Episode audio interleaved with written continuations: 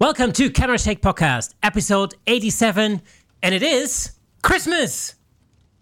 Is it? It, well, almost. It's, it's almost Christmas. but this is our last episode before Christmas. So, welcome to our Christmassy set. It's it's. I feel slightly sick. It's, uh, you know, in full, uh, absolutely in the spirit of things. Yeah, Yeah. yeah, yeah, It's very red and silver and light bulby and candly and We even have a fire going. we've yeah we I do even have a fire going in the background. No, no, no expense spared. no expense spared. Exactly. exactly. So, today's our, like, our special, our second Christmas, special Christmas episode already in the history of the Camera Shake Podcast. That's true. You know, That's very true. Yeah. Um, I don't really know where it's gone, but we're not at the end of the year yet. No, not quite. No, but we are still No. in the pandemic. yeah. We're in the pan- uh, yeah, we're still in the pandemic. Yeah, still in the pandemic. And and again on the verge of another lockdown. Yeah, Would you in a it? few days. It's Yeah. going to happen, isn't it? Well, they, they haven't said that, but it's going to happen. So here's the thing, right? So by the time we're recording this, we would have just heard literally um, on the news that you know our our national scientists have been um, advising our government, and they have been advising them to basically put more drastic measures into place, and uh, and then our government has come out and said, well, they're not going to do that. So uh, uh, good or not? I don't know. You know, from a public perspective, doesn't sound like it's the right thing to do. Um, to ignore them, that is. Yeah, absolutely. But from a personal perspective, knowing how safe I keep myself and who I'm surrounding myself with, and all of that, I'm very happy. If I'm brutally honest. Well, I mean, yeah, of course. But you know, the thing is, I think, I you know, as we're sitting here this week, we are still together in the same room. Who knows? Might not happen next week. It might not happen next week. Exactly. So if you you know, if you see ourselves in separate locations next week, do you know what's been going on. So, Yep. you know, And I am drinking beer. yeah. Frustratingly, um, that's where we are. Two years, almost two years later. Ah, You know, good So- times. good times. Anyway, we're gonna have a good time because it is Christmas, um, and in the spirit of Jingle Bells, I have a little present for you. Look at that. There you go. Merry What- Christmas. What, what what's this? They, they are Lindors. What This is a this is a special. you've, so rather than putting a, a bow on, you've put fr- uh, you put three Lindor chocolates. Well- in the shape of a bow. well, I, you know, I may or may not have wrapped this myself. I see. Oh wait, let's have a little look at the paper. This is this is important. Rawsome Christmas. Exactly. No, have a roaring good Christmas. Wow. Title aside, fun fact for you: Do you know, out of every Christmas number one song that there has been in the UK, how many songs have had the word Christmas or Xmas in the title? I don't know. Have a wild guess. What in terms of percentage? Just a, a straight number. There have been technically seventy or eighty Christmas number Oh, ones. okay. I'll say thirty-five. Half of them. Okay. No, I'll give you one more shot. Uh, twenty. Nope. Seven. Really? That's it. Oh wow. Okay, that's interesting. There you go. Side. I did did a uh, a Christmas quiz earlier, and uh, Oh. that was one of the one of the things. You go. Right. So Well, I mean, I have to Oh. say, you know, I played, I actually played, um, or ha- I had the Alexa play a Spotify Christmas song list yesterday. Nice. Whilst, whilst my mum is over here, and that's a whole different story. But I'll tell you about this later. Well, basically, um, we were like, you know, uh, baking Christmas cookies with the kids and everything um, yesterday, and um, uh, you know, put some Christmas music on. You know, got the Spotify Christmas song list out, and I, and I tell you, I probably recognized a quarter of the tracks. wow. Yeah, Is it because none, none of them were by David Hasselhoff? It probably, yeah. You, I mean, you're a Yeah, well- I know how big, how big of a Hoff fan. well, are. absolutely, yeah. you know, being German and all. you cannot beat the Hoff. Exactly. Not anymore. Not anymore. no. Right. So the interesting thing is, is that I got Kay nutting, and there is a reason for it. I just don't like him. What? Uh, no, There's it. no, I, um, I have expensive taste. I've literally been working sixty-five to seventy hours a week for about six weeks, Yeah. and I got forty-five minutes to an hour's Christmas shopping in uh, yesterday. Well, see, I knew this already, That's it. which is why I geared my present to you, so that it might wake, make your your work week a little bit easier. Oh, I see. Oh, Yeah. Can I open it? Sorry. Yeah, open it. Go on. Do I take the balls off first? whatever. Can I take your balls of my present first? yeah, of course. If you Okay. Uh, Weirdly, I felt a bit like Dave Williamson. Well, That there you go. sounds, sounds very much like something he would say. hey, Dave. How's Iceland? Wait, no, he's in. Is he still in Iceland? he's well, as we speak at the moment, he's in Finland and Lapland. Ah, yeah, Yeah. Lapland. My friend just came back from Lapland. Really? Yeah, uh, with his family. Came back with COVID. Oh, really? Well, I'm, I'm Hmm. Well, his daughter, surprised. his daughter did anyway. I'm surprised there are enough people there to even spread the disease. Is this like a seventy to two hundred lens? yeah, that'd be good, wouldn't it? Yeah, eight hundred. It is. Well, It's a wooden box, everybody. A wooden box. We have a wooden box. so I mean, you know, we're talking about we're talking about presents. For Oh, it's still a wooden box all the way around. Yeah. It looks like it needs to lay flat. Okay, let's see. Wait, which way shall I open it? Towards me or towards the camera? Hmm. I'll open it towards the camera. Okay. Oh, here we go. And it's just some hay.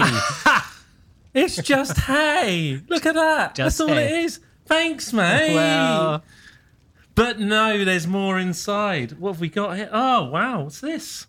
What is this? Imported Canadian Club, Canadian whiskey. Canadian whiskey. There you go. You know, that nation famed for its whiskey. exactly. Smooth and oaky, Wow. it says. Oh, wow. Look at that. Exactly. Thank you very much. That's well. Well, that is interesting, and this is in no way prepared. I assure you, but I did bring in some whiskey for us to have during the episode. As coincidence will have it. Pure coincidence. So it does mean I have two glasses. what are the chances? Yeah. What are the chances? Look at that. As if that was planned, but it wasn't. It really wasn't. It really, really wasn't. That's amazing. Oh, thank you very much. That's I'm right, just going to clean up this hay because I don't like mess. oh, it's all over me. It's all over me. Oh, that's brilliant. Absolutely brilliant. And a wicked box to go with it. Yeah. That's superb. I'm going to put the box on the floor, though, for a minute. Right. Space. Right. Should we keep talking? Well, um, Sure. well, I'll, I'll, I'll, I'll be host. I'll pull. okay. I'm going to finish this first, though. So yeah, so it, it wasn't a, uh, you know it was an interesting week this week, and not only you know because of what's been going on um, in you know in the world, well, especially in this country in, in terms of Omicron or Omicron, whichever Oh, way you know. want to pronounce it. I have no idea. Um, but also, you know, as I mentioned, like my, my mom's come over for the first time in two years, and uh, I went to pick her up from Heathrow Airport. Now, and I don't think I've ever seen the arrivals hall at Heathrow being so empty. really? Like, yeah, it was. Uh, I was actually expecting because typically, obviously, you know, just before Christmas, it's heaving. Like typically, it's you know, it's packed because you've got so many people traveling in. But I guess you know, with the worry about COVID and everything, um, it seems like that's re- really not happening this year. So it was eerily quiet. Yeah. And in fact, you know, she was already she was already through passport control and everything else. Um, by the time I got there, That's amazing. yeah, I mean that's never happened before. I mean, I used to find that going through Terminal 5 sometimes. yeah. Um, you know, you could be off the plane and out, out the door in half an hour. Yeah. Um, but that's been a long time since it's been like that. But that's, know- that's amazing. I mean, over the last, whenever I've traveled over the last um, maybe two or three years, um, especially passport control's been such a pain um, that you know you were stuck there for like half an hour, forty minutes, just queuing, you know, to get through it. yeah. Um, so the fact that she was she was basically running through the whole thing meant that there were hardly any people there. Um, so It's good, man. it's been, yeah, it's been interesting. Um, Did she bring you any treats? yeah, I think she brought a whole suitcase full of treats. Excellent. Yeah. That's what mums are for. Yeah, absolutely. Yeah. So yeah, it's been good. Um, Is is this one of the treats? uh, Do we talk about him, or Oh, are we Murphy. just going to let that go? I mean, this is not. You know, he's here because we, you know, we needed a guest, True. so we invited Murph. This is Murph, by the way. Um, one of the things. So this is like in all in all seriously, in all seriousness. If you are, um, you know, if you are intending to, let's say, improve your lighting technique, or you know, try out different lenses or anything like that. Um, if you're into portrait photography, I think it's it's really super useful to have one of these mannequin type of heads. Um, So I've used them for quite some time, you know, just to try out different lighting patterns, you know, different um, different modifiers, you know, just playing around with different different ideas. Uh, because he, uh, you know, he's like a, the size of a human head basically, and you can put you can put a wig on it, you can put all sorts of different things on it. Take Um, it on a date. Take it on a date, Yeah. yeah, and you can sit on a lighting Pop stand. down to Beaconsfield McDonald's on a date with him. So and he has an adapter um, at the bottom where uh, you can you can put him on a lighting stand. So you can literally put him up um, in your setup in your studio or you know if you're doing it at home. Yeah. Um, and you can light, light him in any way. You don't need a live model, um, and you can learn a ton. Do you use him for um, to get focus when you're shooting yourself? Yeah, so that's that's one of the things I started doing. Yeah. Mm, yeah, it's, it's a good idea. If you can find it, obviously support him in the right way. What is on his glasses? Oh, that's ice. I, I say it, it looks like doesn't look like ice. so, so these glasses are it's actually part of a uh, of a photo shoot we did with David I was going to say, is this the thing you did Yeah, with Dave? it, uh, ah, yes. It's a prop. It's a prop. Wicked. for a shoot. Wicked. Um, and what's what's the ice made made from? What did you use for that? It's a glue gun. It's glue. Yeah. Nice. Yeah, right. For this particular shoot, so the idea was to uh, create, you know, an image that was um, almost like sort of a, an Arctic Explorer style image, Yeah. you know. And as we had, a you know, we had like a big parka. Isn't this the shot or some of the shots that he's using currently on as some of his thumbnails Yeah, on um That's it. on his cur- his uh, YouTube channel right Yeah. now? Yeah, it is, isn't it? Yeah. So if you, know, if you go Uh, the to, Wicked. to I Dave Williams uh, and Coffee Fernway and stuff like that, so you'll, you'll find it. Um, you'll see the shot on social media and whatever. yeah. But totally. the idea there was basically to create to create um, uh, a portrait style, you know, of an Arctic explorer type of a look. So we had fake snow, which actually on camera looks super realistic. Hmm. Yeah, interesting. Um, and then we just wanted to kind of create some icicles or something, you know, coming off of this, uh, come off these these um, snow glasses, um, and that worked quite well. love it. Yeah. Love it. And the hat? That's your hat, isn't it? Uh, yeah, I mean, a hat is just like a lumberjack type of type of a hat. Yeah, got, to go with the heritage. That's yeah, that's one of the things.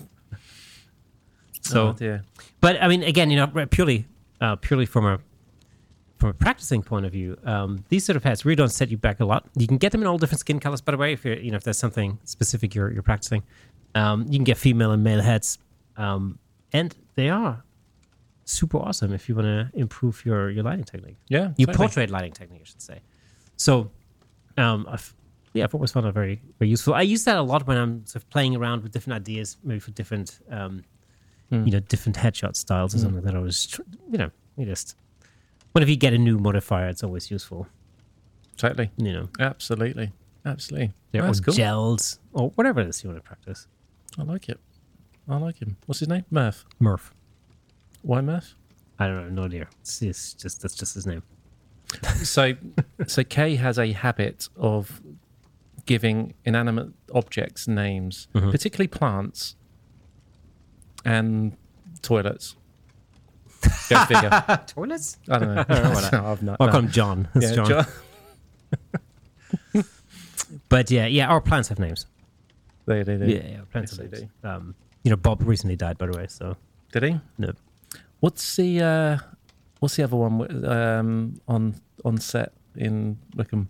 Oh, Frankie boy. Frankie Boy. I saw him the other day. Uh, He doesn't look too good, I guess. He looks exactly the same as he did two years ago, which is dead, but he still somehow looks alive. Well- very. It's just he's not gone brown. He's just drooped. And that's that's perfect for a set. Think about it. You know, Yeah. unless, unless at least we're using real plants, not using plastic. Yeah, that's, there is that. you There is that. So Yeah. so yeah. Anyway, Should we try this oh, whiskey? for sure, one hundred percent. Merry Christmas. Merry Christmas. Merry Christmas to our viewers and listeners. Let's uh, let's see how this tastes. You know, Canada, Canada's finest. So the last time I had whiskey with you, it didn't end too well. No, it didn't. Surprisingly smooth. It's not bad. It's, it's oddly fruity. I don't have that much experience when it comes to whiskey, but this tastes good. It's the kind of whiskey you can down. That's all I'm saying. Yeah. Yeah, this is good actually. That's dangerous. Right, let's see how um how this the next hour goes. this is promising to be fun. anyway, so um, Christmas time. my, my Yeah, balls. very balls. Um, yeah. So I mean, you know, what have you what have you been doing to get yourself into the Christmas spirit so far? Nothing. Nothing. No, I don't get myself into the Christmas spirit. This is as Christmassy as I've ever been. Right. Check out the jumper though. No. Don't know if you can see that on camera. It's a reindeer. whoa. It's got another ball on it for a nose. Look at that. Oh, Look at that. that's that's, Massive. that's impressive. That's, uh, you might go see a doctor for that. That's just, It's more, it's more the redness. Yeah, more the redness. Yeah. Um. Honestly, nothing. Like I say, I, I got an hour's shopping in yesterday, no. And that's that's the only Christmas related thing I've done so far. Right. Just haven't had time. And the couple, the few hours I've had off here and there, I've been too tired. It's No. just not. Yeah, but another couple of days, and I'll be relaxed. I'm going to take four days off straight. Do you have like do you have any like uh, sort of family Christmas time plan or? Yeah, yeah. Um, uh, over at my mum's on Christmas Day itself. Um, over at my girlfriend's on Cri- Boxing Day, All right.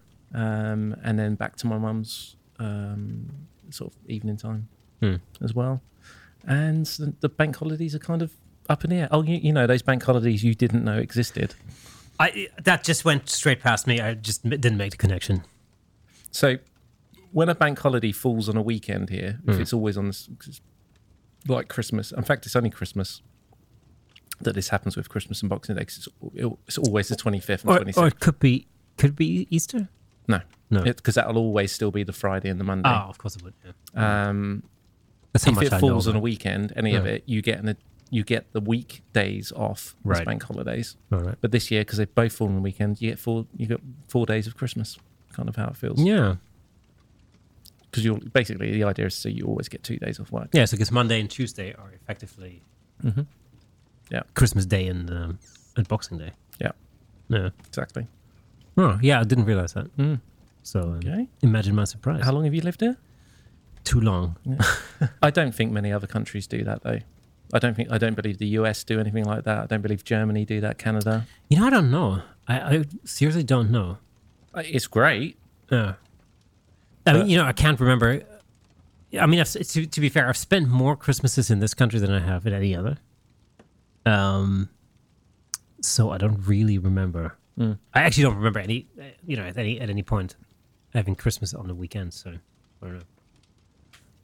That's not, you know, and typically, obviously, I mean, it, in Germany, Christmas is slightly different in the sense that uh, the big day is the twenty fourth, Christmas Eve. Christmas Eve, right? Yeah, so that's when that's when the presents happen and all that. yeah. Um, it's funny how they've come up with sort of a, a workaround for Christmas showing up, because uh, for for Santa Claus showing up, because obviously the whole thing about him arriving at nine and climbing down the chimney and all that kind of stuff isn't going to work if you know if he comes on Christmas Eve. So you know you have to kind of you have to sort of rework that whole storyline a little bit so that it actually makes sense. So what typically happens is you know as a kid, like you know you have dinner, Christmas dinner, which is on the twenty seventh, uh, twenty sorry on the twenty Mhm. and then what happens is, you know, your parents always draw out or drag out the Christmas dinner kind of a thing. So everything's super slow. And as a kid, you sit there and you go, oh man, come on, presents, presents, presents. Um, and then, you know, you have to like clear the table and everything takes a lot of time. And then, then you're sent off to your room. Right. And in that time, apparently, that, banished. that is when Santa comes, apparently. So that's I the, see. that's the thing. And how old were you when um, you weren't sent to your room anymore? 21.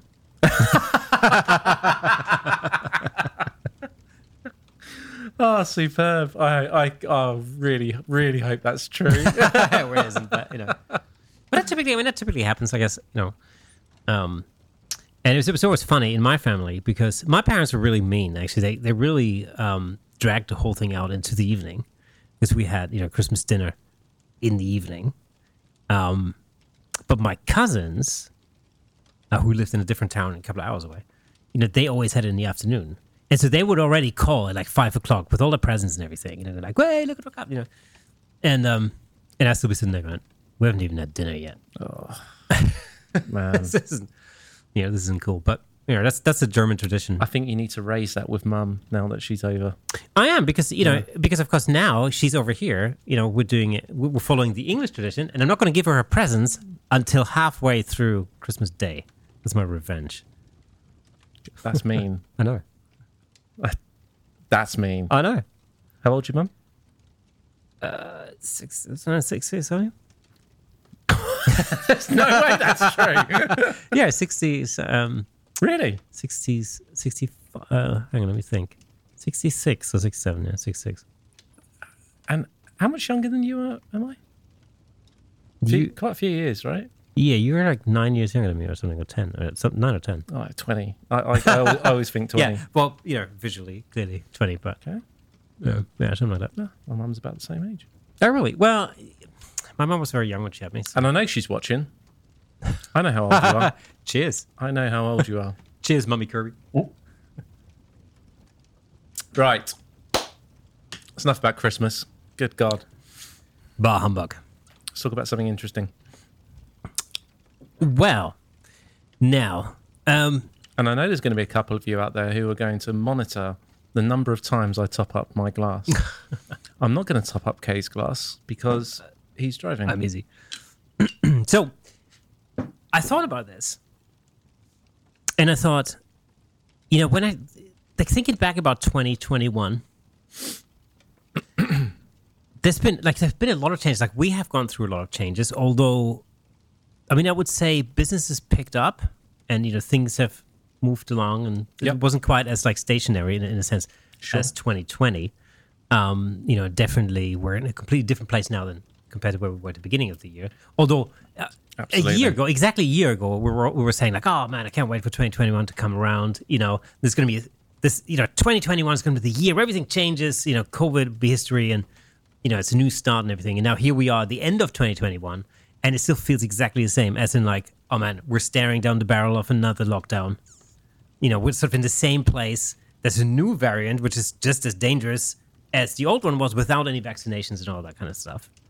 You know, we're sort of in, in exactly the same place, but a number of things have changed. I mean, one of the things I think um, that, that has changed for us is actually, I mean, we've, you know, we've gotten a lot more toys to play with over the last year. Yeah. So, My, my bank balance very much knows that. so what was the, what do you think was the, the best gear that you uh, bought in 2021? The best piece of gear? I, I don't know if I have an answer to that. I've, I've done, I've, I've changed and upgraded so much in the last year. Yeah. You know, um, the biggest change was obviously moving from um, Panasonic and Nikon to full Canon system, so to Yeah. the C70 and the R6. The C, oh, the C70 is just, I love that camera. I mean, that that's what we're filming on right now. Um, it is just the more I use it, which is you know understandable. The more I use it, the happier with it I get, and the more limita- you know the limitations I find of it too, which is what happens when you use something over and over Sure. and over and over and over again. You find its strengths, you find its its um, its weaknesses, and there's just so many strengths to it, and I, absolutely, it just makes put it this way, it makes filming joyful. You know, what was it, what was the biggest thing for you, like fun. moving from the from the Panasonic GH5s to the C70? What was like the the biggest change for you, other than let's say the colors or something, purely from Sure. a practical like point of view? Oh, good question. Practical point of view. Um, okay. So, single handedly, the biggest difference I found as soon as I started using it, and I guess that's probably, you know, it's changed slightly as you get used to it and um, you find out new things about the camera and, you know, how, how it operates. But as soon as, as basically, pretty much as soon as I switched it on, I realized the how how good the autofocus system Right. is on it, Okay.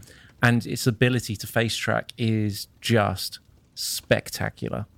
No. It's so good, so so good. The tracking on the GH5s was just atrocious. Really, it's Yeah. awful. Um, you know, if it's perfect conditions, yeah, it'll do it. It'll do its job. Absolutely, absolutely. But what what's the Canon have done on the C70 is just amazing. I'm sure it's the same systems in um, uh, the other cinema line as well, but it's just absolutely amazing. There was there is a so they've released like the R5 as well and the um, the R3 as well since the C70 has come out. And I was watching. I, I've other than having my hands on the R3 at the photography show, I've watched some videos on comparisons between the R3 and the C70. They're not the same thing. First of all, they are for different purposes. Let's just put that out there. But obviously, as the R3 as a hybrid shooter is sensational. What a camera that, that, Yeah, that thing is. And I did a comparison of the autofocus as part of that.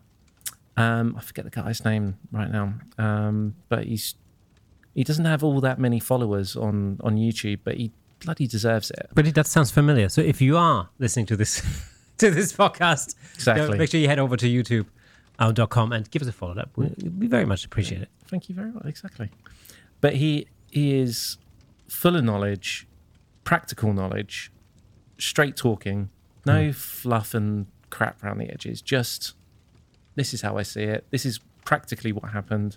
And he goes about in a methodical way. You can't ask for more. Um, I'm going to tell Kay after this exactly who it is. So we we put a link to him in the description below. Um, anyway, he did a com- comparison, and the C70, its, its face tracking is potentially slightly better than the R3's um, tracking, Yeah. which it would do eye tracking on the R3, I guess. Um, but the key feature, the key feature that the R3 doesn't have, but the C70 does, is face only tracking Right. so, what I mean by that is if you put um, eye tracking on the R3, the R6, the R5, anything like that, it will focus on an eye. If it doesn't find an eye, it will focus on what it thinks to focus on. Okay, so if you're if you're doing a shot of yourself, let's say, or, or someone else, and they move out of frame, it's going to then focus on the background. That's ultimately what it do. You don't really want that because that looks rubbish and Yeah. amateur. C70, you can switch it to face only so that as soon as you as you start leaving the frame, it's going to track your face to the edge of the frame. As soon as you leave it, it's going to leave it at the focus it was hmm. at when you left the frame. Yeah. You can't ask for more than that. It's superb. Well- I don't know why that feature isn't on available on every single camera because it's We've, we've clearly easy to implement. You know, we've said this several times. I mean, we've, you know, this is like a bit of a kind of an in joke whenever we're setting up to record an episode here.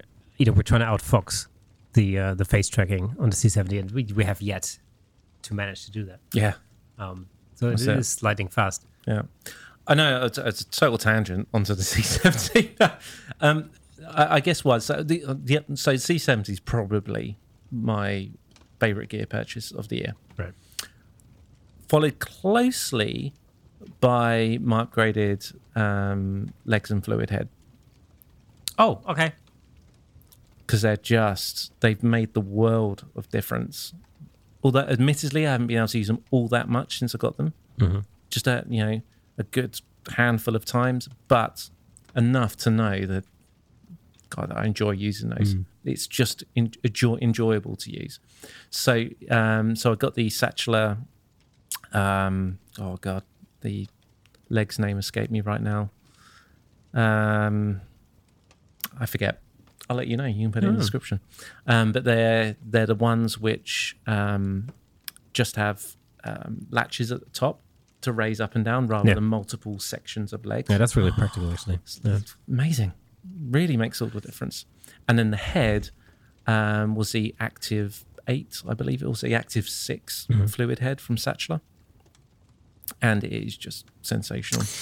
It's sometimes, you know, when you look at tripods, I think um, you forget that the whole the practicality issue is is really super important Yeah. you know the kind of stuff that we usually shoot um, it does require to to reset the tripod and move it around you know very often and so it does, yeah. just to you know rather than it having like you know twist type of you know connectors or like um you know locks on the legs or like you know flaps or whatever to be able to take this thing and just simply to lift it up and move it around, and it'll just if just everything just falls into place. It's Yeah. such a time saver. What What's so great about this combination of um, head, and it, it's it's not a flat plate on the um, the tripod; it's a bowl instead. So what that enables you to do is you don't actually have to set your tripod le- tripod legs up straight, as in level. No. You don't. Doesn't matter. You'll want it to be there or thereabouts to make sure that it's stable, obviously, and secure, and it doesn't fall over or topple over. But what you can then do is, even if it's you know kind of on the on the piss a little bit like this, because it's in the bowl head. So, by the way, this this um that term on the piss, I never really I never understood what that meant when I first moved to this country. No way. Yeah, it's like it took it took years. You know, when people like people are talking about like how they, you know they're hanging pictures or whatever, picture frames. They go, "Look, oh, it's a little on the piss," like you know shelves or whatever. And I'm like, What's he talking about? Like on the piss? What's going on? Superb. But- Superb. I think all of it. Well, actually, um, um, did I say that in America? I'm not sure. I don't think so. I've never heard that before. Okay, so on the piss are um, transatlantic cousins. Ah, it just simply means it's it's it's not level. It's just that's it. That's all it means on the piss. That's all it means. I, cou- I couldn't give you the etymology of it or where it comes Yeah, from. I have no idea. But anyway, the legs can be on the piss, but with the head, um, particularly with this Sachtler head, you just lift the lever at the front. It's got a obviously got a um, spirit level bubble Yeah. um, on it, and you just look at it, move, move, move, and it's straight, locked, done. It Yeah. takes seconds, seconds, and you're completely Yeah. level. Yeah, it's Because ultimately, all that matters is the, as long as the camera's level, it's actually all that matters. and the whole thing is light as a feather. That's the other thing. yeah, all carbon fiber. Don't get me wrong, it was not cheap, but I'm glad I spent the money Mm. because they're going to last me a lifetime. And Anything, anything quality. like anything like tripods. Um, I think you know you get what you spent. yeah, basically. Um, it's worth spending a few more bucks, you know, on, a, on a tripod and or even a head, uh, because you get something that'll last you a lot longer. I think with any gear, it's um, there's a level of kind of um, diminishing returns. So once you start paying a certain amount Yeah. for a, a tripod or a head or anything like that, once you start, you know, it's it's that kind of curve. You know, it's really steep, brilliant, brilliant. Once you hit, just for argument's sake, a thousand pounds, Hmm. then you know, two thousand pounds, three thousand pounds, Yeah. and then you, you know what I mean? Yeah, and that's, you know that's the thing. I mean, it depends on. I, I think you know it depends on what it is that you're spending money on. Like for instance, tripods, I wouldn't skimp on that. Yeah. Like tripods, lenses, you know that sort of thing. I would spend the money um, because what you're really buying is the longevity of it. You know, uh, when it comes to light modifiers, though, I have to say that I don't actually think you have to spend l- Oh, that much money on light 100%. modifiers. So this is the, probably the one area where I would say, you know, a lot of the kind of branded light modifiers, like soft boxes or whatever, um, are really not worth the money Yeah, in comparison to cheaper alternatives. You get similar, if not the exact same results with an Octobox, you know, that costs you 60 pounds, let's say, in comparison to one that costs you 200 pounds. And I guarantee that you won't really see the difference in that. absolutely. Um, and Totally so agree. that's one thing I've learned, um, I think, you know, over time is that uh, they're really, for me anyway, I don't see the need to spend, you know, a lot of a lot of money on like, you know, a Profoto branded Oh, 100%. I mean, we're looking at, so what we're using right now up here is a, an Aputure light dome, the the largest size. I think- what's that? Three foot? Something Yeah, like something give or take, whatever Yeah. it might be. And the primary reason for getting that rather than something that's basically half the price, because Mhm. you can you can get those half the price, no worries, something similar, Mm. um, is uh, there's there's two reasons. Well, there's one reason, and the second reason I thought would be relevant, but it's turned out not to be relevant. Um, so the main reason is because of the way it you set it up and set it down. Yeah. it's got these. You just kind of latches, if you like, Mhm. click around, and then they push out open, and Yeah. it's down, rather than having to pull out any kind of Yeah. um, rods or anything like that. And the convenience of it, Yeah. and that's what end up what you're paying for. And the second reason was um, within it you get a an additional Bowens mount kind of magnetic holder, if you like, that you can just quickly pop open and put gel in. Done. Oh, right. Okay. Yeah, that's cool. Nice, nice touch. Yeah. Nice touch. Turns out, don't use gels all that often in it at all, but it's nice to have that option. Yeah. Um, so they're, they're really the two reasons I ended up getting that. See, the reason why I use the, the octoboxes that I use. I'm just about to eat one of your balls. Oh, there you go. Um, so yeah, the reason why I use the the octoboxes that I use um, is they they sort of open up like an umbrella almost, and that is super quick. It's literally one movement, the whole thing is open. It's that is so quick and so practical. You know, um, there is sort of you know there's a little danger that you get your the skin of your fingers caught in it if you don't do it right. So it, it pays off to pay attention to what you're doing. But that being said, you know if you know how to do it, um, it is incredibly quick. I mean, it's you know, whilst like with the um, with the Aputure um, light dome, you get to go around the whole thing and like click out all these Yeah. these different rods. You know, with the ones that I use, it's literally one move and it's is open, it's done. yeah. And um, so I like that when I'm setting up. It's it's just super super super quick. They fold together to probably the same size as the light dome, actually, roughly. You know, all Oh, in. yeah. He's probably slightly smaller. Yeah. So, you know, relatively, it's relatively practical in that sense. But um, I've always liked them. They're super easy. Um, and I, you know, the brand name escapes me. To be honest, I've used them for so many years, and I've, I've got so many of them. Is it Photar? Maybe P H O T R? it might be. It might be. That's that's how much appen- eh, attention I pay to to those. but I feel like If it's any of- different, we'll say below. yeah, I have lots of different sizes, um, and they work really super well. I, you know, for years and years and years, I used um, a pop-up um, softbox that's probably about ninety centimeters, maybe in, in diameter, something like that, like a square softbox. Mm-hmm. But just a pop-up one um, that really just slides over the kind of Bowens mount. Doesn't even lock in; it just slides over the thing. Um, and I used to shoot tons and tons and tons of stuff. I went for years. That was like the main modifier that I used to use. Um, again, you know, particularly for headshots, that size works quite well for headshots. Um, you know, the disadvantage when it comes to to soft boxes uh, in comparison to octoboxes is, is really predominantly um, the you know the the uh, the light you get in the eyes. Yep. So that's um, you know the catch lights are obviously a different shape, and Well, how d- how how do they um just for anyone who perhaps doesn't know what those shape the different shapes are? What, what what's the difference? Okay, so basically, you know, generally speaking, your desired catch light is supposed to something that somehow resembles the sun, because that would be what would naturally happen in nature, right? So if you took a picture of somebody, you know, outside, um, typically the, the the little this little white catch light is what it's called in the eye. That's usually shaped round because the sun is round. Okay, um, and so in order to make something look relatively natural, that's that's what you desire, generally speaking. Um, and so, of course, if you if you use a modifier like a softbox that's shaped differently, that shape will then be represented in the catch light in the eye. So if you use a um, a box that's you know square, you will get a square catch light in the eye. And if you use um, a, a modifier that is, I mean, if, for argument's sake, if you use a modifier that's triangular, not that I know of any, but if you did, then the catch amazing. yeah, then the catch light would be triangular, right? Um, so the idea with an octobox is an octobox is essentially something that's pretty round. I mean, it's an, it's an octagon, right? So it's pretty round. So the the um, the catch light you get in somebody's eyes is pretty round, and therefore looks more like the sun. Um, so the other thing, the other modifier that's very common, for instance, uh, would be something like a beauty dish, which is totally round, and again, you would get a round catch light in the eye.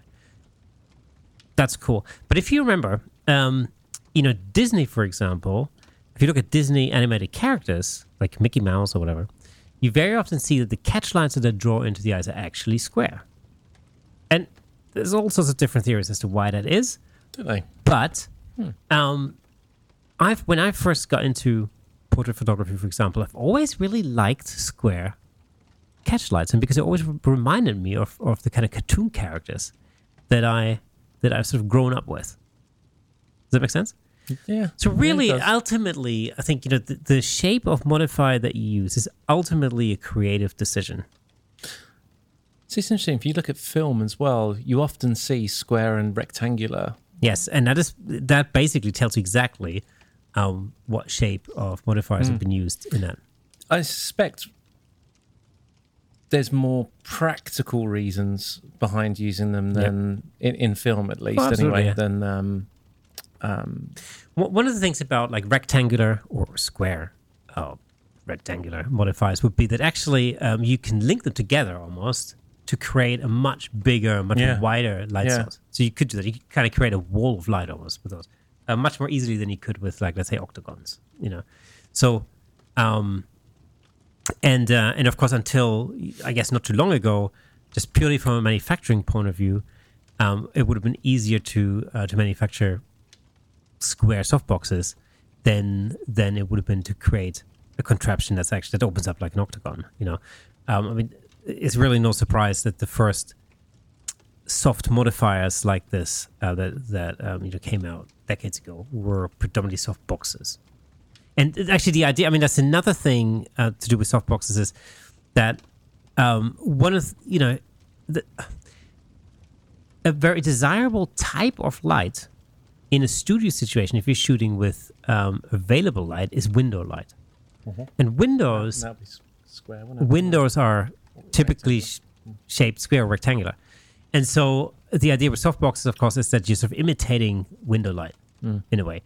So you can argue that, for instance, if you were to shoot a model in front of a window or indoors, something like that, um, then a soft box would actually be a better choice because it would more accurately represent uh, what would actually be going on in this space. Yeah. But if you're shooting somebody just in a straight up studio, you know, situation with no like with a background, you know, um, or or outside or something like that, um, then really an octabox or some kind of more roundish um, modifier would probably be the better choice because again, it would just look more realistic. Makes sense. And you know, I mean, we've we've talked about this before, but uh, that was one of the one of the things I taught my my daughter when she was like, probably, I don't know, five or something, like years ago, was um, to look at the shape of the catchlight in the eye, because I remember, you know, at that time we were we were at a train station in Germany actually, waiting for a train, and there was a movie poster for for like a Marvel, don't- maybe it was a DC superhero movie or something, and there was a whole like an ensemble cast like on the poster, uh, maybe it was Justice League or something like that, and um, and I was you know, looking at the poster, and I noticed that the catchlights in the eyes of the different superheroes were all different shapes. And so I, you know, I said to my, I said to my daughter, like, "Oh, look at this! They were definitely not in the same place when this. That this is a composite, in other words. It's funny, isn't it? Because you you would think that they would. Uh, I mean, clearly they don't care. It doesn't matter. Because I mean. It doesn't just, matter. It's just an oversight. I mean, to be honest, I mean, That's something you would disseminate to the photographers taking the particular shots in wherever they are taking them. That you need to use a square modifier, you might round, whatever it might Yeah. be, or you would just adjust it in post. yeah, I mean, you typically just adjust it in post. Right. I mean, you know, done it so many times um, where I've changed the shape of the of the catchlight. It's just it's a typical thing you do. Um, it's something that is, uh, you know, it's just an oversight. I think just really rarely Yeah. it. But I was just interesting, and so you know, I, I remember uh, talking to my daughter about uh, different modifiers and how you can figure out um, what kind of type of light modifier they use in the studio. And since then, she always points out the catchlights to me in, in any See? photo or like poster that she sees. So that's good. That's funny. Just learnt. Um, but yeah, I mean, it's uh, that's basically you know when it comes to the difference between um, soft boxes and and octoboxes, for example, and uh, and beauty light uh, beauty dishes. That's really where that comes from. So you're on one hand you're imitating um, window light, on the other hand you're imitating the sun, and it, you know bro- very broadly speaking. The other thing that uh, is really important is the size of the modifier, and that really depends on on a number of different factors. Because, as always, the idea is you know the the bigger the modifier in relation to the subject, the softer the light. So one, it has something to do with how soft or how hard you want the light to be, um, and the size. What, what I mean by, you know, the size of the modifier in relation to the subject is basically it really depends on first of all how big the modifier is in itself. You know whether it's you know a, a- a- let's say for argument's sake a one foot octobox or five foot or six foot octobox. Uh, but also of course it depends on how far away from the subject that um, that light modifier is. So imagine, for instance, if you're shooting, let's, let's say you're shooting a group of people, like two, three, four people, a band, let's say a band shooter, whatever. Um, because you you need a wider shot, that modifier will have to be further away from the subject, and so therefore, in order to get the same softness of light, you need a bigger modifier. So if you take a small modifier and you move it very close to the subject, relatively speaking, that will appear bigger. So therefore, the light will be softer. Does that make sense? Yeah. And so, um, so it depends on the setup. It depends on how, you know your lighting diagram and everything else. But basically speaking, um, a smaller modifier will appear bigger the closer you move it to uh, to a subject. So, for instance, you know, if I go um, and do headshots, for example, I typically use a, I mean, a relatively small octobox uh, because I can because I'm only shooting the head, right, from the top of the head down to about just above the chest or something.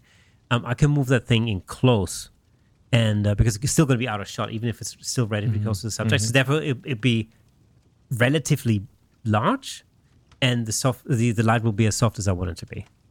Um, if I were to shoot a group of people, like in a band shoot or something, um, I would have to keep that modifier further away. So therefore, um, the light the light would be harder.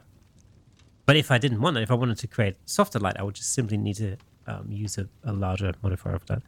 Um, which is, for instance, why I use you know my five or six foot um, octobox for a number of things. So would it be fair to say um, you're six foot from a subject? Mhm. You can increase the size of the modifier Yes. to create softer light, Yeah. or you can then simply, or if you've got the room, you can move it closer to create the same look in softer light as well. Yeah, so basically, the distance from a subject will simply um, uh, change the softness of the light. Mhm. You know, Yeah. and how it wraps around some space, for example, and so on and so forth. So when you're, you know, when you're creating something like, you know, the typical um, that triangle under the light, uh, triangle under the eye kind of look, for example, then it really depends on how far away from the subject you are and and how big your modifier is. And if you think about it, um, that really has a lot to do with the space that you're in. Oh, totally. You know, so a typical example is like my studio at home is the camera room is really small. It's tiny. And so I need to, you know, I, I can't actually get the distance from a from a subject. So if I'm mm-hmm. doing a full body, full length shot, you know, I'm literally pushing my lights and my modifiers as close to the wall as I can because I don't really have the space. If you're in a big hall or a big studio or something, you can move them around any way you want, easy peasy. And you very often see that in like bigger studios, for instance, you know, the modifiers are usually quite a lot bigger because they just have that space to move mm-hmm. around. Mm-hmm. Um, in my case, everything's really tied up together, um, and so I can get away with with uh, with using much smaller modifiers. And the thing is, you know, you get a lot more control, especially when you harness reflections. Um, in my case, in my studio space, um, the the walls are all white. The walls and the ceiling are all painted white, and I get a lot of reflection there, obviously. Um, and that's really what I want typically for for headshots because actually. Um, I want it to be evenly lit, but then um, I want to be able to, to regulate the shadows just by bringing that in with flags. That's usually what I do. Um, but generally speaking, there's a lot of um, you know re- reflect like reflecting, reflecting, reflection going on because light bounces off the ceiling and uh, and, and the and the walls and everything. If you're in a much bigger space where the walls are much further away, you're gonna have to work with reflectors a lot more, and you're gonna have to sort of just tame that in a little bit because otherwise your shadows might end up getting a little too deep. Um, and you have to kind of just fill them in. I have the opposite. I don't really the opposite problem. I don't really need to fill in um, the shadows. In fact, I have to create the shadows with flags. That's the problem that I have. It's kind of Yeah. the opposite from when you're in a, in a bigger space. Um, and uh, you know, so so yeah. I mean, the size of the modifier, the the space in, in which you're in, all of all of those, um, all of those things really have an impact on the final result. But again, none of that is a problem as long as you know how to work the light that you've got in the space that you're in. So And it's really an all in. It's not very hard, but of course, experience is what really matters most. And again, you know, we were talking about Murph here um, a minute ago. You're having something like that, like a mannequin head type of thing. is super useful in getting used to that. Uh, first of all, in the space that you're in, um, but then also you know to create to to just uh, you know generate that ability to to really modify um, the look that you're after in in any space. You know, uh, and I think everybody's got their favorite old modifier they use. In fact, I did a, I did a thing with another photographer the other day, and he was using umbrellas. I don't really use umbrellas unless they're like for bigger group shoots, so they're really useful for that. Um, I just like uh, soft boxes or octoboxes quite a lot. Um, but What again? What's the for anyone who perhaps only uses one or the other? Mm-hmm. What, what's the difference in using them, both practically and the result that you get? Okay, so the thing with umbrellas is um, they are just you you're just not able to control the light um, as as closely as you can with softboxes. So with an umbrella, for example, there's two different types of umbrellas. Broadly speaking, there's basically two two ways you can use them. You either have shoot through umbrellas, which is basically a white umbrella, um, and you a, you basically point the umbrella at the subject, and the light shoots into the umbrella. And what happens is the umbrella itself um, diffuses the light and creates a bigger light source. And so again, what you're doing is you're creating something that's bigger, therefore softer. So you're creating softer light. So if you if you were to aim um, a strobe or a, um, a speed light or something directly at your subject without any modification at all, it would give you pretty hard light, relatively hard Yep. light, and that's a look. Nothing wrong with that. That's just a one parti- particular look, and you know it's the kind of thing that we often we think like, well, it looks very flashy, right? Like looks like somebody's used flash. Um, but you can soften that light by simply creating a bigger surface um, or a bigger diffusion surface. And so therefore you're creating a bigger light source. So if you think about, you know, if you're pointing a speed light directly at a person, um, you know, the actual light source is going to be like this big or something, you know, a few inches across because that's how big a, um, a speed light is. And if you shoot that through an umbrella, the light spreads out and the size of the umbrella becomes the size of the light source, so therefore the light's softer. Okay. But because you're shooting into the umbrella and the light goes absolutely everywhere, um, it's also really hard to really control the direction of the light that way. Because again, if you're in a relatively small room, the light you know bounces, it reflects back out of the umbrella and it goes up to the ceiling and reflects everywhere. You're not really going to be able to um, to control the direction or the directionality of that light very much. So that's good. Doesn't have to be a bad thing. Um, That's really good when you're shooting a group of people Right. Because you want Right. everybody to be lit relatively uh, relatively evenly, and so therefore umbrellas are perfect for that. You know, um, but if you're It's it's it's funny because you know you rightly or wrongly um, you kind of associate umbrellas with your high street portrait photography studios. yeah, well, okay, Do so you know what I mean? Yes, Yeah, I, and I don't mean I. True. I know that I know it kind of comes across as a a negative thing, but that's No, not but what I mean at all. there's a reason for that. Yeah? Um, but that's what I kind of associate umbrellas with. Yeah, absolutely, and there's there's, an, there's a reason for that. But before we get to that, Mm-hmm. um, let me just talk about the other way to use um, umbrellas. Of course. So again, you know, you can use them as shoot-through umbrellas. It's basically just a white umbrella and you shoot through it. Um, but the other thing is also you can use them as a so as a reflector almost, where you turn the whole thing around and you're pointing your speed light or your strobe away from the subject, and you're basically opening up the umbrella. At the inside of the umbrella, they're usually black, but the inside is usually reflective, so it could be silver, for example, or white. And what happens is you shoot into the umbrella, and the, the light bounces off and reflects back onto the subject. And again, you're getting a bigger light source, a wider spread, slightly different look from a shoot through umbrella.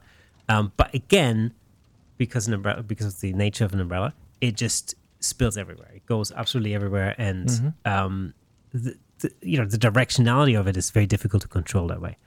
Um, now, I again I did I did a, um, a thing with another photographer not too long ago, and he's been using umbrellas pretty much exclusively for years and years and years. And he had the same tatty old umbrellas that he's been using for the last twenty years or something. And of course, what he does, he just he just opens or closes the umbrella to different degrees in order to change the direction of the light or control the direction of the light a little bit. That's great, totally doable. You know, it's a great way um, to to really get a lot of mileage out of something that's really not expensive. That's the other thing. Umbrellas are super cheap. Yeah, they are, aren't they? They are cheap, cheap, cheap, and cheap. You can get them in different sizes. Um, doesn't break the bank. And for anybody wanting to get into studio lighting, you know, speed lights and umbrellas, super cheap way of doing that. Um, perfect. You can get used to using artificial light. Um, it's a great way, and you can sort of later on you can move on to um, some soft boxes, some octoboxes, or whatever. Um, totally awesome. I mean, uh, you know, it's a great way to to get into it. Um, the thing about high street photographers that you mentioned is that um, the one, you know, and I say this because a, few years ago I was actually offered to take over um, a high street studio, um, which I declined because I really didn't want to. And so the, the idea behind a high street studio, so a high street studio in, in UK terms, really, you know, for all of our international listeners, is basically um, the typical photo studio you would find at, you know, in a main street or in a high street in a, in a town, maybe a small town or something. Um, and, you know, they predominantly do, um, you know, family photos, um, you know, portraits, a newborn, that sort of stuff, right? Um, the idea there really is Basically, anything for the family that Joe Public would for want. job public, right? yeah, You general, know, yeah, and they might do other things on the side, you know, whatever. If you're looking um, for- headshots or headshots or portraits for a professional reason, that's probably not where those people are going to go. It's They're- definitely not what it- they specialize in. It's yeah, for it. someone walking down the high, literally down the high street or the road. who Go, oh, I want to take my family in for that. I want to do this with my dog, or I want to, yeah, you know, whatever yeah. it might and be. you would That call kind of- you would call that a generalist yeah, photographer, and you know, there's a need for that, and there's a reason for that, and that's absolutely, all. That's all cool. Yeah, Um, but when you go into a studio like this, and I know this from personal experience because um, there's this long tradition in my family um, to go to the photographer to the studio and have a family portrait done like every other year, every year, or whatever, right? In all sorts of different constellations, and that goes back um, uh, decades and decades in my family, right? Um, and so it's this thing where you know get yourself dressed up on a particular day. You go to the studio, you know, and uh, you walk in. They take a few shots. You walk out, and then uh, they get you the prints. Maybe a week later, or something. You pick up the prints, and that's it, right?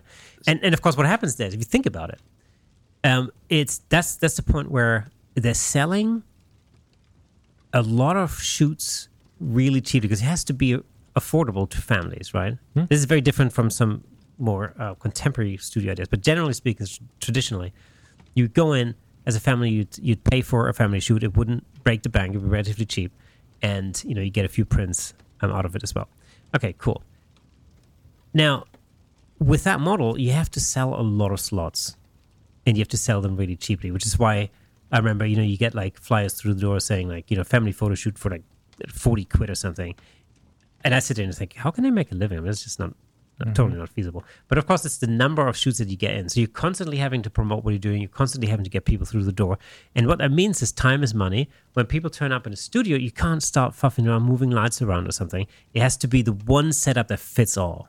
And umbrellas are actually really good Great for, for that. that, yeah. Yeah. Um, it's very, very different from um, the type of photography or photographer that's much more specialized. Like, for instance, if you go to a headshot photographer, uh, you go there for a very specific reason because you need something very specific, which is a headshot. Um, especially when you look at, um, take. I mean, we, we talked about uh, you know Ivan's uh, Ivan Weiss's work, for instance, in the past. Like that's so specific. It basically means you go to Ivan because not only because you want a headshot, but because you want that particular look of headshot. That's why you go to this sp- specific, particular Yeah. photographer.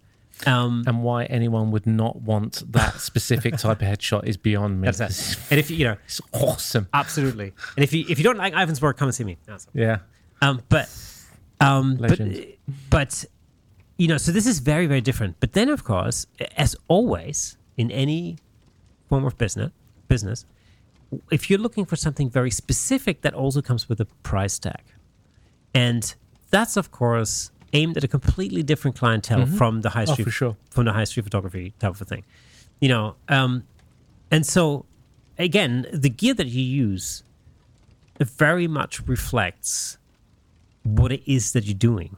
You know, if you if you're doing something that's very generalist, then you need a light source and equipment that will be very general. And again, umbrellas work really, really well for that. Um, and uh, and so yeah, so I mean, these are basically this, long story cut short, these are really the two ways that you would uh, use umbrellas with. Um, there's a lot more flexibility in umbrellas actually than people initially think potentially because you can also get diffusion socks that go over the top of it. You can actually turn an umbrella into a softbox um, by literally putting like a diffusion material over the umbrella. And these ones are actually really, really useful if you're the kind of photographer that takes the stuff on the road. So if you go and you see, you go uh, to your client's premises, for example, or you go to convention centers, or um, you shooting conferences or something like that, uh, that really, really um, allows you to really pack down your your gear a lot smaller because an umbrella takes virtually almost zero space Yep. compared to a softbox Yep. or an octobox. And when you're traveling, that really makes a big, big, big difference. a big difference.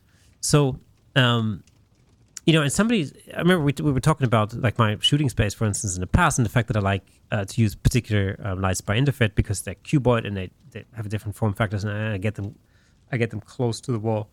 Um, and you know, quite a few people have commented on why don't you use, you know, uh, umbrellas with a diffusion sock because you can turn it around and you can basically push the umbrella against it. Well, true, absolutely true. I just happen to like octoboxes Yeah. you know um there i mean there's subtle subtle differences when it comes to the quality of the light and um there are subtle differences in how you can feather the light and stuff like that What here's a question for you. Hmm. What does a catch light from an octobox versus a umbrella look like? so they look very similar They look similar. they look very similar particular uh you know yeah under circumstances they don't because again it's the shape of the light of the light Mhm. modifier that's Yeah, yeah. that's the important part um so what looks a little bit different for instance is um a beauty dish A Yeah. beauty dish is round, but a beauty dish has a reflector plate in the middle. And what you typically see as a catchlight is basically a round catchlight with a slightly darker spot in the middle. yeah. Um. Not to be mistaken for a ring light, because a ring light has a really dark center, you know, um, and looks not like a sun at all. It literally, it's just a ring of light, which has its own look. And It, it Cool. does, and they Yeah. absolutely have their uses, And and, of they, course- and they have some very practical uses as well. Ask Tommy Reynolds. oh, for sure. But if you're only using that, Yeah. And of course, what we haven't really talked about is you know using reflectors, for example, because uh, again, you can add multiple catch lights into the eye by using reflectors, you know, Mhm. or multiple light sources. So this, but again, uh, then you know you get into the point where you know these are like creative um, decisions. Um, Peter Hurley's work, for instance, you know, he uses um, a different way of uh, constant light. Um, that's sort of sh- they're actually three lights, three strip boxes that are rectangular and relatively Yep. narrow, and they're basically arranged into a triangle. And what you get Mhm. is you get this triangular shape um, around the um, the pupil of the eye, which is a very distinctive look. That doesn't look natural at all because No. the last time I checked, our sun is not triangular.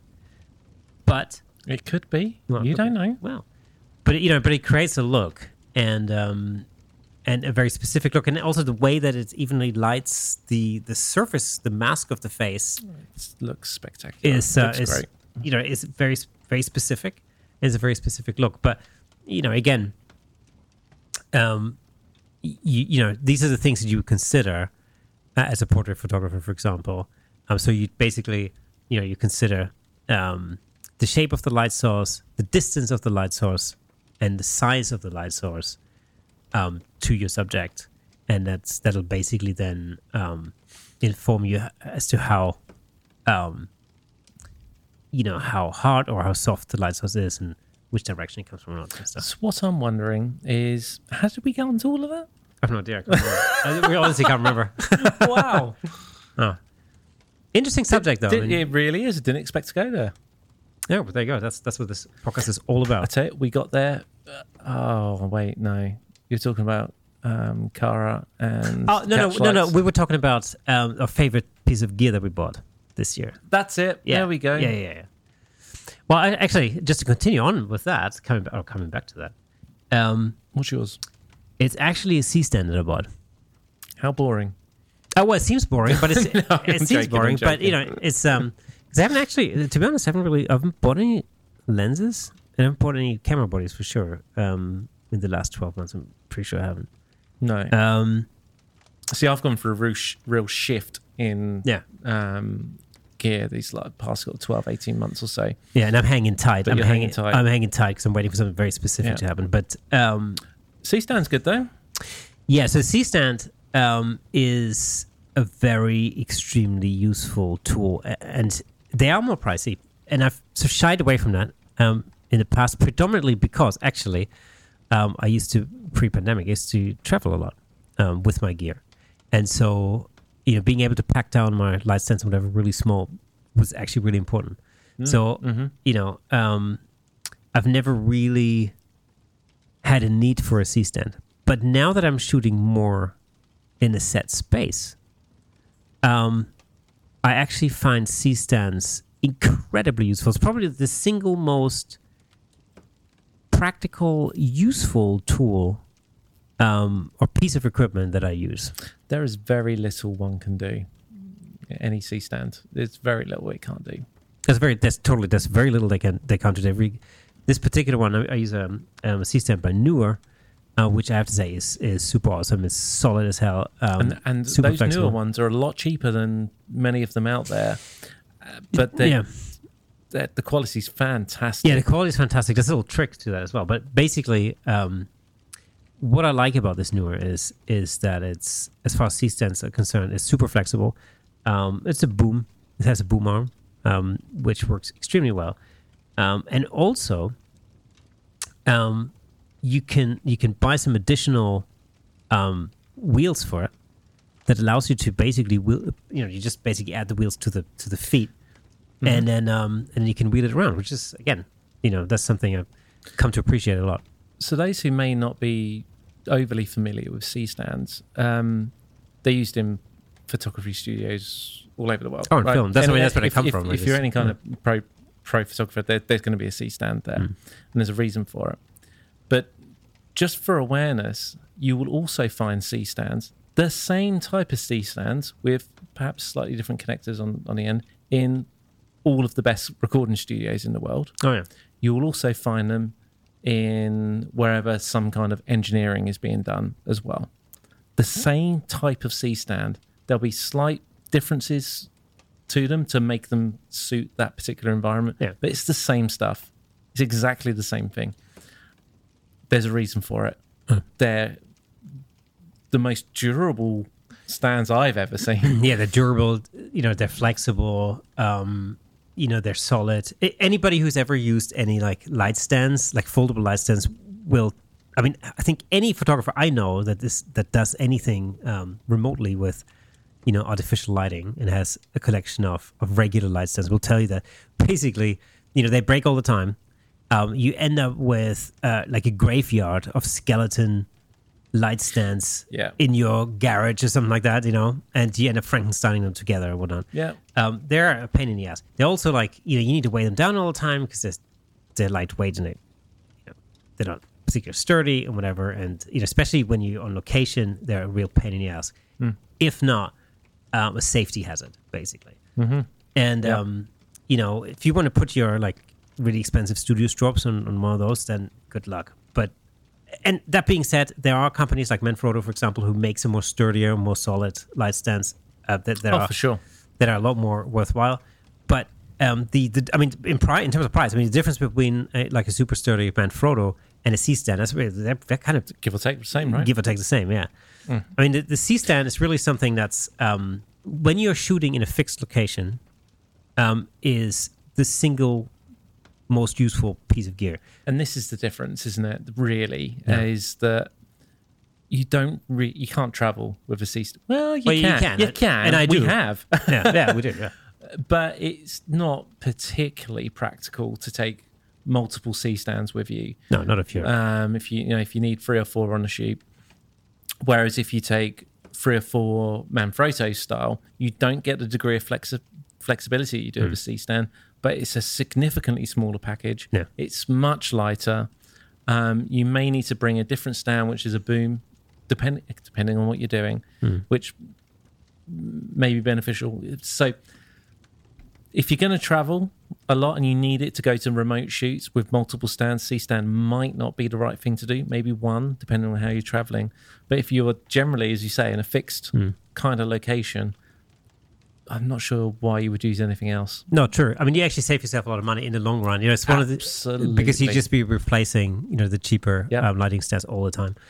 So you know, that's that is just you know, if you're, you know, if you're sort of a, if you're an amateur, I'd say going into semi-pro, um, and you decide you want to shoot more with um, artificial lighting. I mean, making an investment into a C stand uh, that will pay off very quickly. I think. You- You know. Rather than upgr trying to upgrade your Yongnuo speed lights, oh, up- upgrade to a 100%. C stand. Don't Yeah. upgrade those lights because you, you, the benefit you will get from a C stand is far greater than upgrading to a Profoto light. that, that's actually that's a, that's a really good point. If you're thinking about moving, you know, from speed lights to studio strobes, um, I would say that it's a better investment to ditch your your existing cheap lighting stands and invest into a C stand Mhm. or two. That's probably a better investment and carry on using um, speed lights rather you know rather than spending considerably more money and uh, and upgrading to studio strobes. Studio strobes, uh, studio strobes are super awesome and they have their uses, but really, really, really, and truly, um, there are for the amateur photographer, stroke semi-pro photographer. they are very little things you cannot do with a speed light Absolutely. that you would absolutely need to have a studio strobe for. Uh, I mean, in my in my view, I mean, I've run my business for four, four or five years or something on speedlights alone. I never had a problem. It's never been an issue. Um, I, you know, if it wasn't for a number of practicality issues, um, I would quite happily carry on shooting with street, uh, with speedlights. Absolutely no problem. Yep. But um, the I mean, actually, just talking about one thing to do with uh, spe- uh, with um, C stands that I've come across uh, over the last year, which has which has uh, again turned out to be one of the best little hacks that I've come across. This is actually based on um, something I saw Joel Grimes do, and that's the, the thing is like when you're when you put your studio strobe um, onto when you connect that to your C stand or to any lighting stand, you find that the, the tip of the lighting stand is usually round, right? Which is not a problem if you if you're um, you know if you set up your, your lighting stand and you put your light on top of it, not a problem. As soon as you work with a boom arm and you try and move that around um, at a right angle, for example, or as any angle, uh, then what happens is the weight of the strobe will basically mean that the the strobe itself starts turning or twisting on the on the top because the top is round, the top of the connector is round. So if you your boom's pointing out sh- straight, and you've got Yeah. and you, you've got your modifier pointing, you know, it's, it's attached off that way, just Yeah. for argument's sake. Yeah. It's going to gradually go like that. Isn't it? Exactly, because Yeah. no matter how you know, you no matter how tight uh, you you tighten the might um, be all right for a little while, screw- but yeah, exactly. sh- yeah, And you know, if you're using like a studio strobe, you know, true. plus um, an octobox, then the weight um, of that will Mhm. very quickly make itself known. And so, and then what happens is you, you tighten the the actual tightening screw on on the strobe more and more, and eventually over tighten. it, And that's happened to me. and they're often plastic as well. Yeah, Those ones. and that's you know that's happened to me. Um, you over tighten it, the thing breaks, you bug it, and you're gonna have to spend some money on getting a replacement. Mhm. Um, I, I say that. Tell uh, us, Kay, what is the solution? Well, I'll tell you what the solution is in a minute. But you know, this is this is a real shout out to our friends at Interfit, by the way, because this happened to me uh, on one of my Interfit Badgers, um, and uh, and I called them up, and literally within a day or two, I had a replacement in the mail. It was super easy, um, and the guys at Interfit were incredibly helpful, especially because I had a production coming up as well. I need to find a super fast solution for that, um, and that was awesome. I have to say. So big thumbs up to the guys at Interfit, Legends. uh, who are absolute legends and um, saved the day for me there. So thank you very much. But here's the solution for the the Shall lights. again? Yeah. Tell us, Kay, what's the solution? Well, the solution is, is an angle grinder. It's the solution. Tell us, Kay, how many fingers have you got left? all ten, all ten. Um, this is me. I, you know, I'm not. What I'm did not- you do? Uh, so the idea really is, is that you essentially you want to create a flat surface on one side of the tip of the light stand, right, of the boom arm, and so That's so freaking obvious, isn't I, I it? know it's obvious. I know it's obvious. and I don't know why they don't make them like this. Why aren't? That's a very good point. That's- Why are not not it like that? doesn't make any sense to Someone me. out there knows. I mean, that just doesn't make any sense to me. Um, anyway, so I basically went and I literally, um, a- and again, you know, Joel Grimes put me onto this idea because he does that to, to every one of his lighting stands. And so I went, okay, no problem. I went to uh, B&Q, which is our like DIY home store kind of thing here in the UK. I bought an angle grinder for literally for 20, 25 Depot quid. in Home America. Depot, yeah. Um, I bought an angle grinder for 25 quid um, and a grinding disc or whatever. And I went, I went to it and I literally just grinded a, a flat surface on the, on the on the tip of the lighting stand. I did that to all of my lighting stands, by the way, and to the boom arm that we use for uh, audio and stuff like that because I had a little connector for that, like a little adapter. Yeah, yeah. Um, it I cannot tell you how this little modification that literally took two minutes to make has entirely changed you know my stress levels at a shoot. I mean it's just it's just incredible you know and it's something so simple um, that anybody with zero diy skills will be able to manage by the way honestly it was that easy it's Why also haven't you given me the grinder yet? you can borrow it. I've got this. Yeah, it's at home. Yeah, for any boomer, like the. I don't know if we're using boom there, but um, you know the the boom Oh, yeah, that you that have. Yeah, we should definitely do that to that. Yeah, one hundred percent. Um, so uh, yeah, so I did that, Huh. and it's it literally takes uh, under two minutes to, right. to make, and it's Don't don't take our word for it at all. Joel Grimes does it. That if it's good should enough, be enough. Well, that was basically it. If it's if it's good enough for Joel, then it'll be good enough for me. And it's uh, like I said, it was a little hack. Um, you know, I'm super grateful that he taught me how to do that. And um, Legend. and uh, and it's such a little tiny little but super useful thing. Um, th- I mean, this brings me to act to to the whole hack thing. I think that you know there are people out there who use little hacks like that for all sorts of different things to do with photography and stuff like that. So if you have, if you know of uh, a little really useful hack, um, it'd be super awesome if you could share that with us and our listeners, um, because you know that's what we're here. We're trying to we're trying to um, spread the love and the knowledge and all that. Um, and if you have a little hack um, that you find really super useful, then you know please get in touch and share that with us. You can of course email us uh, to camerashakepodcast at gmail.com or you can just use any of the socials, um, Instagram, Facebook, and the like, or leave it leave a comment in the in the YouTube um, comments down below if you are watching this episode on YouTube. Uh, if you are listening to the audio version of this podcast, then you know there's nothing that that will keep you from heading over to uh, to YouTube and give us a little, you know, hit the subscribe button, ring the bell, and all that kind of jazz. That'd be super awesome.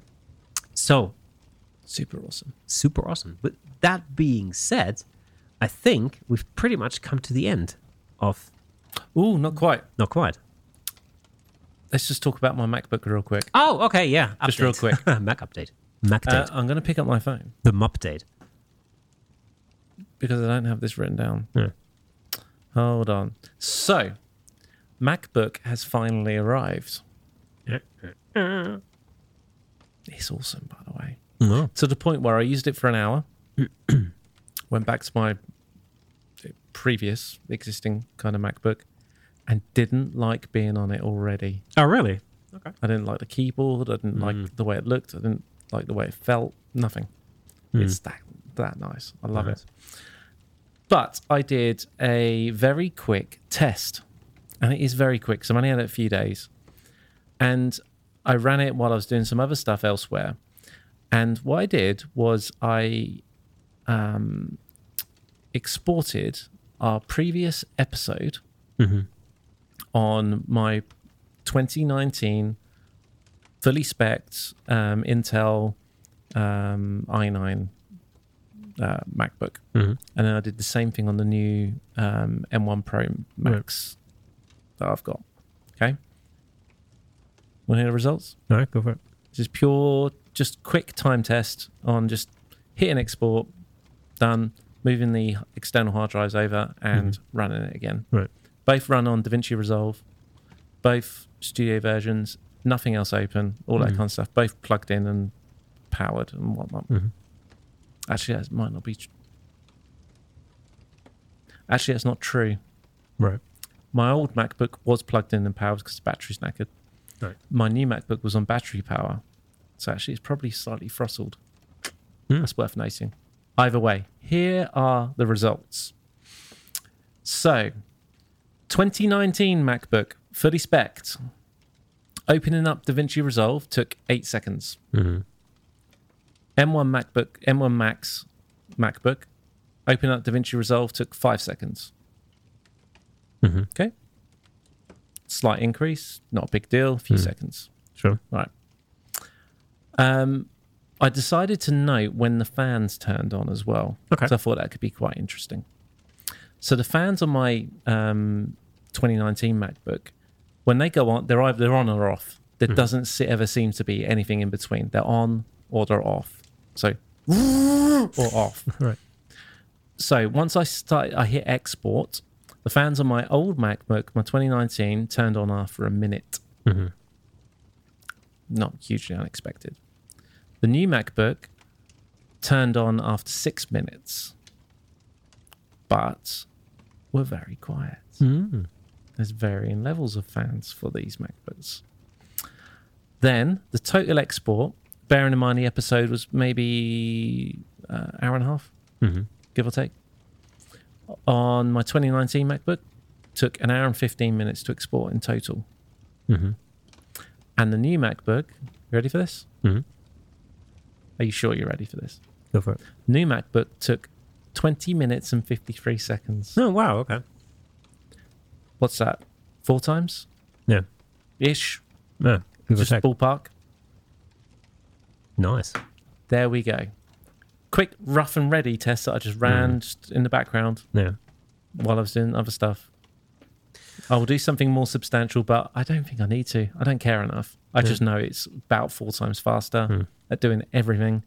But what I do notice immediately is I do some pre renders and whatnot here and there. Hmm. That was totally fresh, no pre renders, just everything straight rendering and Hmm. export and rendering and encoding, I should say.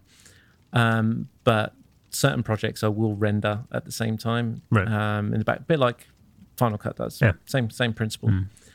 And they they run at least four times faster as well. Nice.